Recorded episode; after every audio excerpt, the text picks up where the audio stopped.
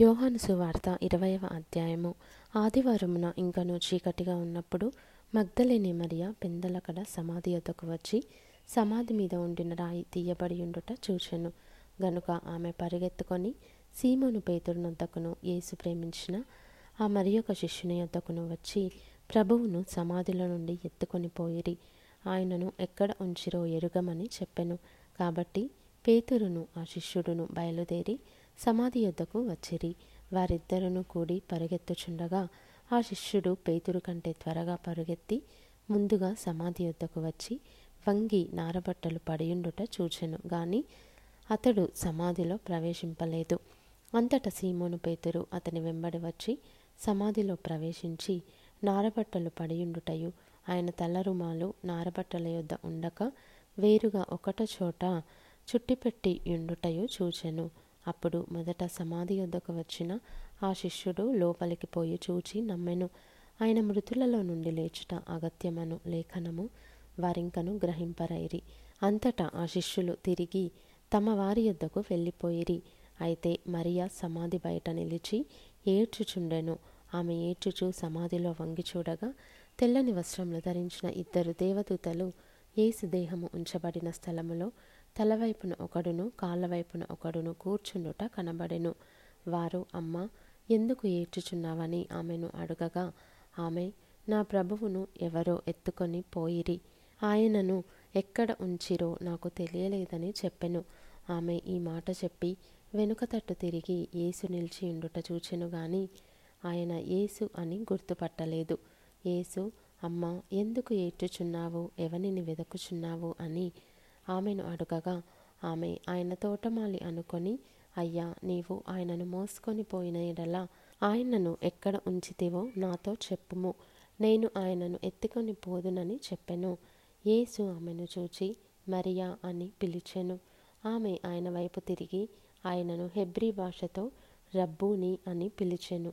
ఆ మాటకు బోధకుడని అర్థము. యేసు ఆమెతో నేను ఇంకను తండ్రి యొద్దకు ఎక్కిపోలేదు గనుక నన్ను ముట్టుకొనవద్దు. అయితే నా సహోదరుల యొద్దకు వెళ్ళి నా తండ్రియు మీ తండ్రియు నా దేవుడును మీ దేవుడునైనా వాని యొద్దకు ఎక్కిపోవుచున్నానని వారితో చెప్పుమనెను.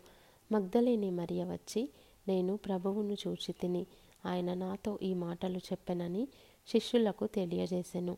ఆదివారము సాయంకాలమున శిష్యులు యూదులకు భయపడి తాము కూడి ఉన్న ఇంటి తలుపులు మూసుకొని ఉండగా యేసు వచ్చి మధ్యను నిలిచి మీకు సమాధానము కలుగునుగాక అని వారితో చెప్పెను.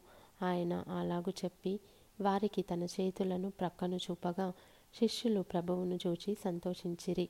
అప్పుడు యేసు మరలా మీకు సమాధానము కలుగునుగాక తండ్రి నన్ను పంపిన ప్రకారము నేనును మిమ్మను పంపుచున్నానని వారితో చెప్పెను. ఆయన ఈ మాట చెప్పి వారి మీద ఊది పరిశుద్ధాత్మను పొందుడి. మీరు ఎవరి పాపములు క్షమింతురో అవి వారికి క్షమింపబడును. ఎవరి పాపములు మీరు నిలిచియుండనిత్తురో అవి నిలిచియుండునని వారితో చెప్పెను. యేసు వచ్చినప్పుడు పన్నెండు మందిలో ఒకడైన దిదుమ అనబడిన తోమ వారితో లేకపోయెను. గనుక తక్కిన శిష్యులు మేము ప్రభువును చూచితమని అతనితో చెప్పగా అతడు నేను ఆయన చేతులలో మేకుల గుర్తును చూచి నా వ్రేలు ఆ మేకుల గుర్తులో పెట్టి నా చెయ్యి ఆయన ప్రక్కలో ఉంచితేనే గాని నమ్మని నమ్మనని వారితో చెప్పెను. ఎనిమిది దినములైన తరువాత ఆయన శిష్యులు మరల లోపల ఉన్నప్పుడు తోమ వారితో కూడా ఉండెను. తలుపులు మూయబడి ఉండగా యేసు వచ్చి మధ్యను నిలిచి మీకు సమాధానము కలుగునుగాక అనెను. తరువాత తోమాను చూచి నీ వ్రేలు ఇటు చాచి నా చేతులు చూడుము. నీ చెయ్యి చాచి నా ప్రక్కలో ఉంచి అవిశ్వాసివి కాక విశ్వాసివై ఉండుమనెను. అందుకు తోమ ఆయనతో నా ప్రభువ నా దేవా అనెను. యేసు నీవు నన్ను చూచి నమ్మితివి. చూడక నమ్మిన వారు ధన్యులని అతనితో చెప్పెను. మరియు అనేకమైన ఇతర సూచక క్రియలను యేసు తన శిష్యుల ఎదుట చేసెను. అవి ఈ గ్రంథమందు వ్రాయబడి ఉండలేదు గాని యేసు దేవుని కుమారుడైన క్రీస్తు అని మీరు నమ్మునట్లును నమ్మి ఆయన నామమందు జీవము పొందునట్లును ఇవి వ్రాయబడెను.